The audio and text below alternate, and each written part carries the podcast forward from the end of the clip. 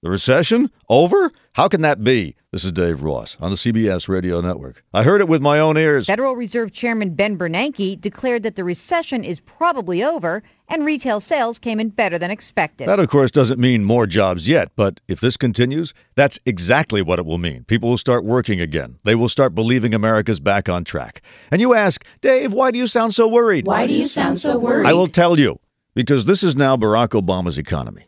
People have been saying so since last November, since before the inauguration. You guys own the economy at 12 o'clock Eastern Time today, correct? When Senator Obama announces his Treasury Secretary. And just last month, the Wall Street Journal confirmed it. David Wessel, economics editor of the Wall Street Journal.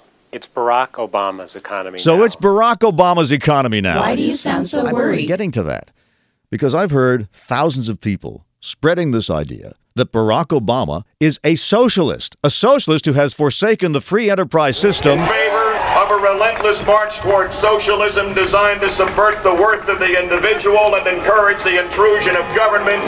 I've heard it at the tea parties. I've heard it on the floor of the House of Representatives. whole bill is actually a steamroller of socialism that's being forced down our throats. So, if this is true that the recession is over, it would mean that socialism works. Why do you It would- sound so worried? Well, because I've forgotten how to speak French. It's been since high school. La vache est sur le toit.